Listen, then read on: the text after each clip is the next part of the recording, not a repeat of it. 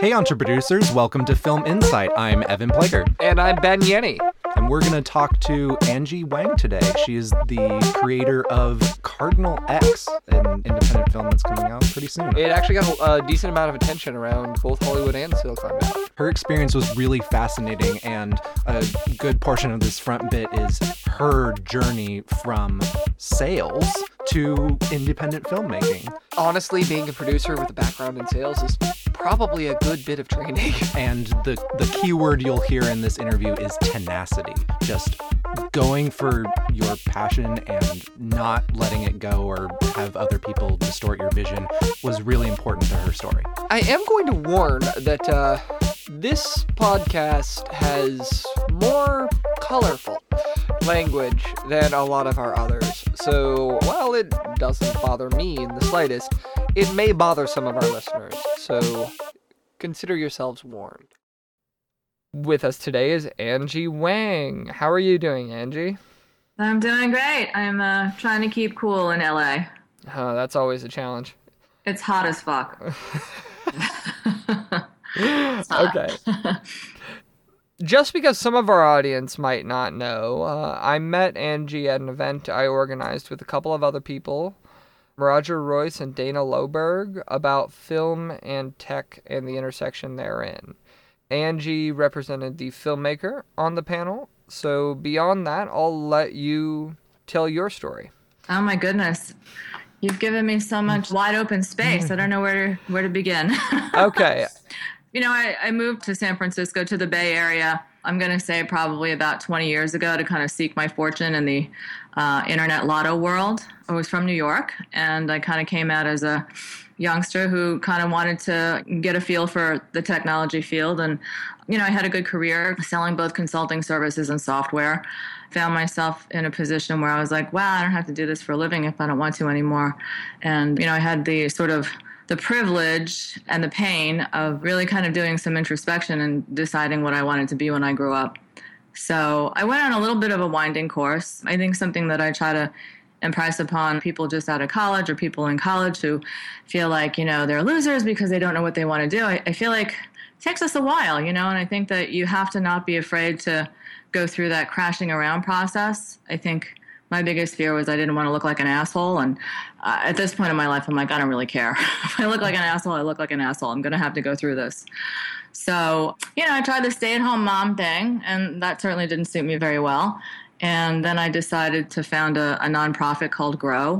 It stands for Global Res- Resiliency Outreach Work. And, you know, we were privileged enough to go into at risk, or what I guess what they call at risk communities, and work with at risk youth. So, a lot of middle schoolers got to hear their stories, pretty harrowing stories all the way around, um, which resonated with me on a very kind of personal level.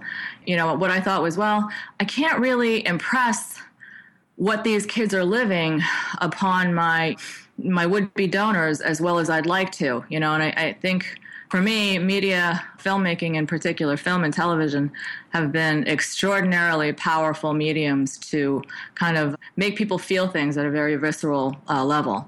So I thought, you know, one day I think I was watching the J.J. Abrams, the second Star Trek movie, which I loved. And I just remember thinking to myself, I got this like crazy look in my eye, and I was like, I'm going to make a movie. So, you know, I had to kind of uh, have the humility of a beginner and, uh, you know, my friends were like, you're fucking bananas. Like, you don't know what the hell you're doing. You've never done this. You've never even taken, you know, you can't even shoot anything on your iPhone. And I thought, well, I'm going to learn. So I figured a good starting place would be film school. So I came down to LA, enrolled in a UCLA extension, and I quickly discovered that for, for where I was in my life, I, you know, I certainly wasn't going to go and be like an intern at some studio, and I didn't, I didn't want to be like a, you know, a middle-aged D girl, like they'd hire me anyway. So mm-hmm. I thought, well, here's what I know how to do. Took a look at myself, and I was like, here's my skill set. Decent salesperson. I'm pretty tenacious, and kind of went through the pain of putting my script together. I've had you know, a story in my head that I wanted to tell for a long time. It's semi autobiographical. And, you know, I came to that decision in a pretty windy way also, because I initially wanted to tell these kids' stories that I was hearing all the time. And my little voice just said, you know what? If you can't, if you don't have the courage to tell your own story first, then you really should just hang it up because you know you have to have that courage in order for people to trust you to tell their story. So, for better or for worse, I, I sat down and I wrote this script and I decided to shop it around a little. You know, I didn't really know where to go with it. So I um, shopped it around through more traditional channels, and kind of to my delight and horror, they kind of responded to it. They were like, "This is a good story. Maybe you should make a TV. We definitely want to make the lead white." And I was like, "Well, that's just not happening." Um, I actually, I got an offer to option it, and I thought this fucking thing could sit on, you know, a shelf for all eternity and uh, never get made. And I'll only see what like fifteen hundred dollars, some laughable amount of money. Um, and I certainly wasn't in it for the money at that point. So I thought, well, I think I should just put this thing together and do it myself. So, you know, I had to do a lot of kind of crashing around, a lot of digging, a lot of, you know, networking, hounding, stalking. I hooked up with Rick Bosner, who is a fantastic producer who did Fruitvale Station up in the Bay Area.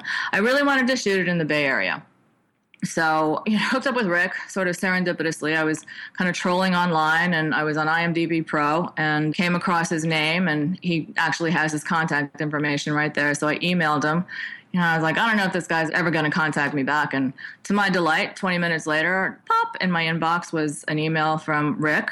I think that was on a Saturday, and by Tuesday, we were like, let's do it. So, you know, he really was a great resource in terms of getting together all the players who needed to be there to you know help me move forward. So i got a casting director and worked with her. I think it was it was a challenge to cast the role for sure. And i had to come down to la all the time to you know sit sit with my casting director and read these girls. And then i thought well in order to lend this project some legitimacy i need to really go after some big name to attach to it. And i had seen cassian elwes speak at the american film market and i was like he's going to be my executive producer. So he's a kind of a tough guy to get to, but that's kind of where my my gritty uh, sales nature kind of kicked in, and I just sort of stalked him into submission. you know, he's been sort of a, a great ally ever since just great in terms of helping me to keep my headspace clear and, and really kind of focus on what's important, which is telling the story in an authentic way. So today, like now, we, we shot the thing in October. It was a hellacious shoot, but a really fun shoot. I mean, I have to say, being on set is probably some of the most fun I've ever had in my life. It was a 21 day shoot. You know, I had this old grip, Gary Gill, who did like the Matrix movies, and he's like a um, pretty big name in, in that world. the first day he was like, "You want to shoot this in 21 days?" Like, "Look at all the fucking company moves. You people are crazy. It's not going to happen." And we pulled it together and we and we made it happen. You know, I was really blessed with an amazing cast and crew who just really bought in. You know, they really drank the Kool Aid to, you know, birth this film. You know, we got it in the can and then went through the horribly painful process of editing um, with my brilliant editor, Jeff Castelluccio. Hey, Jeff. Um, but actually, he just got his first shout out in Variety, so nice. Um, super happy for him. But he, you know, he really poured his heart and soul into it, and we we just hammered at that thing and hammered at it. And so we are kind of in the final stages of sound mix now. You know, I was just up in San Francisco coloring, and we're going to submit it to Sundance and say a prayer and just hopefully book our tickets to enjoy ourselves in the snow. Hopefully. Yeah. Yeah. Well, we'll get back to Angie in a sec, but we want to give some voice to some of the great people who help support this podcast. Production Next is a new platform that makes filmmaking easier. It does more than simply manage budgets, schedules, and shot lists. It gives you a single system that you can start using your first semester in film school and grow with all the way through your career. It gives you a place to manage your contacts, equipment, props, set dressing, and more. You can then take those items and integrate them into multiple projects and detect conflicts between them. Find out more and apply for the free closed beta at productionnext.com. Say you heard about us on Film Insight for quicker access. Did you know that Producer Foundry does more than just this podcast? We also offer workshops both online and in person that are designed to help you develop your production company. Hone your budgeting skills with San Francisco's top UPM, who has worked with Tim Burton, Gus Van Sant, and many others. Learn how to pitch from a man who has been responsible for allocating over $3 billion in funding to mid stage startups. or explore the world of marketing with a leading transmedia expert. Videos of these in-depth workshops are available at producerfoundry.com slash workshops. Links in the description. You know something?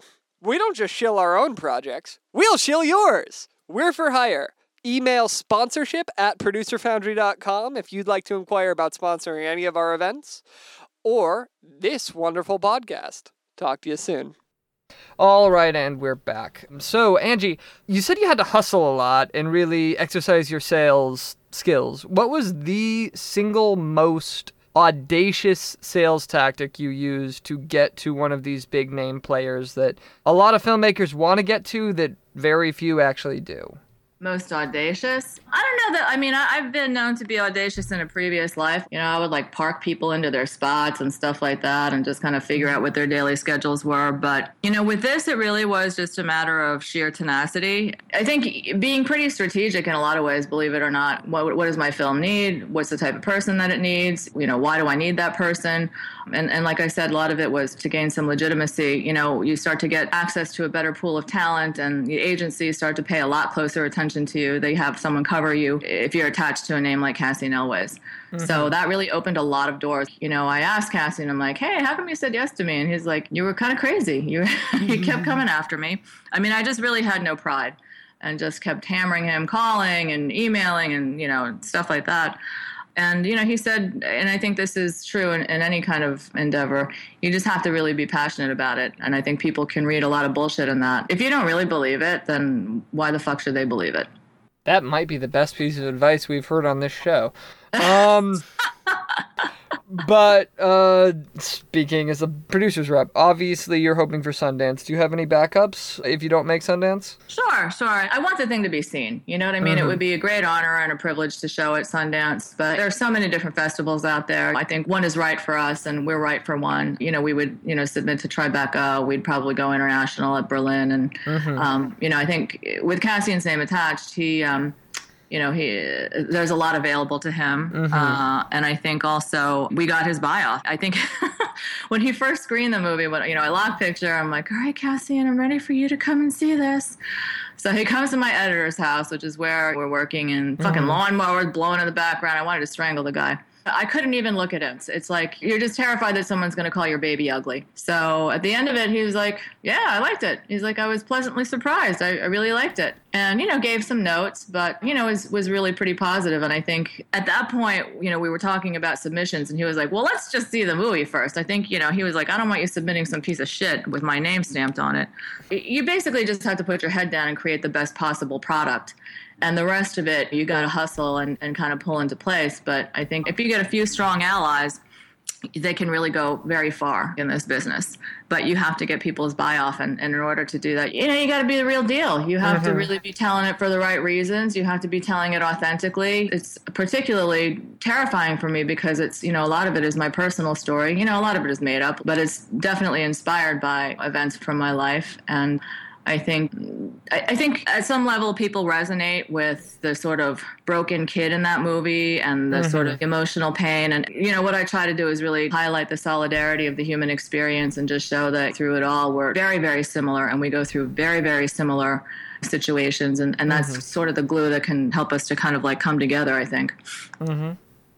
Other than the obvious reasons that there really aren't enough Asian people in Hollywood in that aren't programmers or techies or I don't know. There's a whole song about it. I'm a nerd. The Doctor Horrible sing along blog musical commentary track. But um, other than that part of it, was there a particular reason that the film being whitewashed was such that you'd rather have it never made than have it be whitewashed? Ah, yeah. I mean, it was offensive. It would, you know, you would lose mm-hmm. a big part of the story. You know what I mean? And part of her story is the story of being the child of an immigrant. You know, the whole ethos of the whole Asian American, and also it flies in the face of a lot of of the sort of model minority, you know, stereotype. I mean, she's fucking mixing up drugs and she swears a lot, and I think I really wanted to show that range for Miley Cyrus to play this role, it wouldn't be too much of a stretch, right? I mean, just in terms of our perception of her. And I'm sure, you know, she's actually a very talented young woman. Uh, and, you know, it would be great if I wrote a role that was like this for a white girl, maybe I'd look at her, but it wasn't that. And I think a lot of it is not just what happens plot wise a lot of it is her motivation behind it you know it's a pretty deep character study and I, and I but I also just really wanted to show that not all Asians are like that you know so it's pretty universal we definitely qualified for the minority diversity break uh, with SAG because you know we've got African Americans we've got you know your stereotypical kind of like blonde all American girl I wanted to peel back the layers and show that beneath it all, despite their massive difference, uh, superficial differences, they're they're all very much the same emotionally, and you know the types of issues that they struggle with. But yeah, I mean, for me, I was like, there's no motherfucking way on the face of this earth that a white girl is going to play this role. And I think a lot of that is because, you know, I, I, feel like if I'm in a position to make this movie and make it my way, I need to tell it with an authentic voice. And I also, you know, I feel like, why the hell would I whitewash it? You know what I mean? It's. Uh, no, I. I was infuriated because I saw so many wonderful Asian actresses and, and actors come and read for me. And I was like, they never get a chance to fucking work. You know, they hardly, you know, it was disgusting to read the types of roles in their, in their dossiers you know, sexy Asian slave girl. And then there was one who you got to put on some stupid ass fucking accent and make believe you know how to do nails. Like they were just gross stereotypes. And I was like, you know, we need to bust out of that. That's crazy. Well, that's actually fantastic. Um, okay. Um, Has my swearing stumped you? no, I don't give a fuck. Um, It's more, I'm trying to think of if there's anything else we really need to ask you, but uh, I think it's just down to the closing, which is uh, where can people find you? Oh, you know what? On my on uh, IMDb Pro, you know, I'm happy to engage people who who are filmmakers who want any kind of advice or just want to mm-hmm. bounce ideas off of me. You know, I'm thrilled to meet with other creatives and you know, kind of hold their hand. I feel like we need to support each other. I agree. Are you familiar with the group Film Fatales? I am not. You should look it up. One easy way to learn about it is to listen to our last podcast with Leah Meyerhoff. Okay. It's all about female directors banding together to help other female directors grow and grow their careers. Nice. Yeah. I am talking to them at Sundance I think if this movie does well or has any sort of following at all, I would like to talk about putting together a fund to help young women of color, I think, get their voice out there because it's, mm-hmm. you know, it's hard. There are a lot of gatekeepers. But I think I think more and more I see a lot of fresh stories kind of breaking through, and I, I think there's a real market for it. I think people are hungry for for a little diversity and, and for honest storytelling. There really is a market for it are you on Twitter? Would you oh, like yeah, to shout so, out? Yeah. Um, I'm so I'm a little bit of a luddite. I'm on Twitter. My handle is Jade Girls Mom, and I'm on Facebook. There's a Cardinal X page that you can like, and I actually am one of the administrators. So you know mm-hmm. I'm pretty good about messaging people back and, and and engaging people at that level. Okay. Well, Again, thank you very much, Angie. Pleasure talking to you, and good luck with everything you do. Please let us know if there's anything we can do for you. I will. Thanks so much, Ben. Okay. Bye. Have a great day. Bye. What an incredible journey. You know, Angie has a really interesting story there. She seems to have had more success with it than a lot of people who tried the same thing. A lot of people think they can only go through one career in a lifetime, but she's really proved that you can utilize the skills of one career to jump into another and find success. A lot of skills that we wouldn't necessarily think of as transferable very much are. People think of the film industry as a very specialized field, but it's not as much as you would think it is. A lot of good business skills fit in very well here. And that's something that the producer foundry is trying to promote. You can use business and sales to build your own personal brand, create a production company, and ultimately make the films you want to make, tell the stories you want to tell, just like Angie did. All of that is definitely true. There is one other thing I'd like to touch on. So I swear the uh, pasty white dude with blonde hair, Dudes. with blonde hair, are uh, not going to stay on the soapbox for too long, but there really is a problem with diversity in Hollywood. We've seen a lot on social media, especially recently, about you know hashtag Oscars so white, casting Tilda Swinton in a Indian role for Doctor Strange, casting Scarlett Johansson in the in new Ghost, Ghost in, in, the, the Shell. Shell. Yeah, I mean the whole thing is it's more than a little ridiculous. I'm a big nerd. I don't know if any of you have picked this up yet, but not only did I get on the Doctor Horrible bandwagon super early, uh, I also watched the musical commentary. Where there's a hilarious, if painful, song called "Nobody's Asian in the Movies." Nobody's Asian on TV. But anyway, uh, the Ben and I probably know the song better than we ought to admit. Exactly.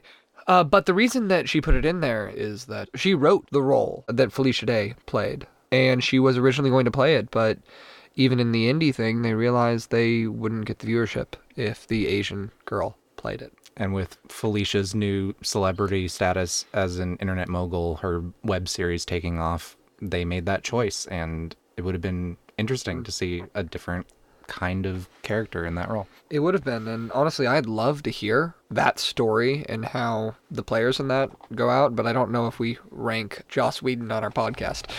You might want to talk about it. We might be an outlet for it. Maybe. Or anyone on that crew, not not just Joss, but So I think it's really important that Angie insisted on casting an Asian lead for her movie, especially since it was semi autobiographical and speaking from her own experience. You know, we need to see more of that, and I applaud her insisting. Indeed. And on that note, we're going to step down off that soapbox. Thank you so much for listening to that episode of Film Insight. I have been and continue to be Evan Pleger. And I have been and will be for at least a while, Ben Yennie. You can check us out on producerfoundry.com, the meetup group Producer Foundry, on the Twitter and the Facebook, where you can find us. You can also find me at theguerrillarep.com, at theguerrillarep on Twitter, Guerrilla Rep Media on Facebook, and my book, which is on Amazon and Barnes & Noble and is in the description. And I'm Evan Pleger. You can find me on Twitter at IndieEvan, or you can go to my website, evanpleger.com. That's E V A N P L E G E R.com. And I wanted to give a special shout out to our sound engineer, audio podcast extraordinaire, Alex Nigro. Alex Nigro! He's been an instrumental part of the podcast from the beginning, has been editing our riffing and mistakes. Thank you for making us sound good, Alex. Seriously, Alex, you're amazing, and we don't thank you enough. But in any case, we'll be back in two weeks. Uh, as of this recording, we don't know with who, but we will be back with some pretty good guests who have yet to be confirmed. If you yourself would like to be a film insight guest, want to share your experiences in the film industry, you can find information on that in the show notes. So thank you, and see you in two weeks. See you soon.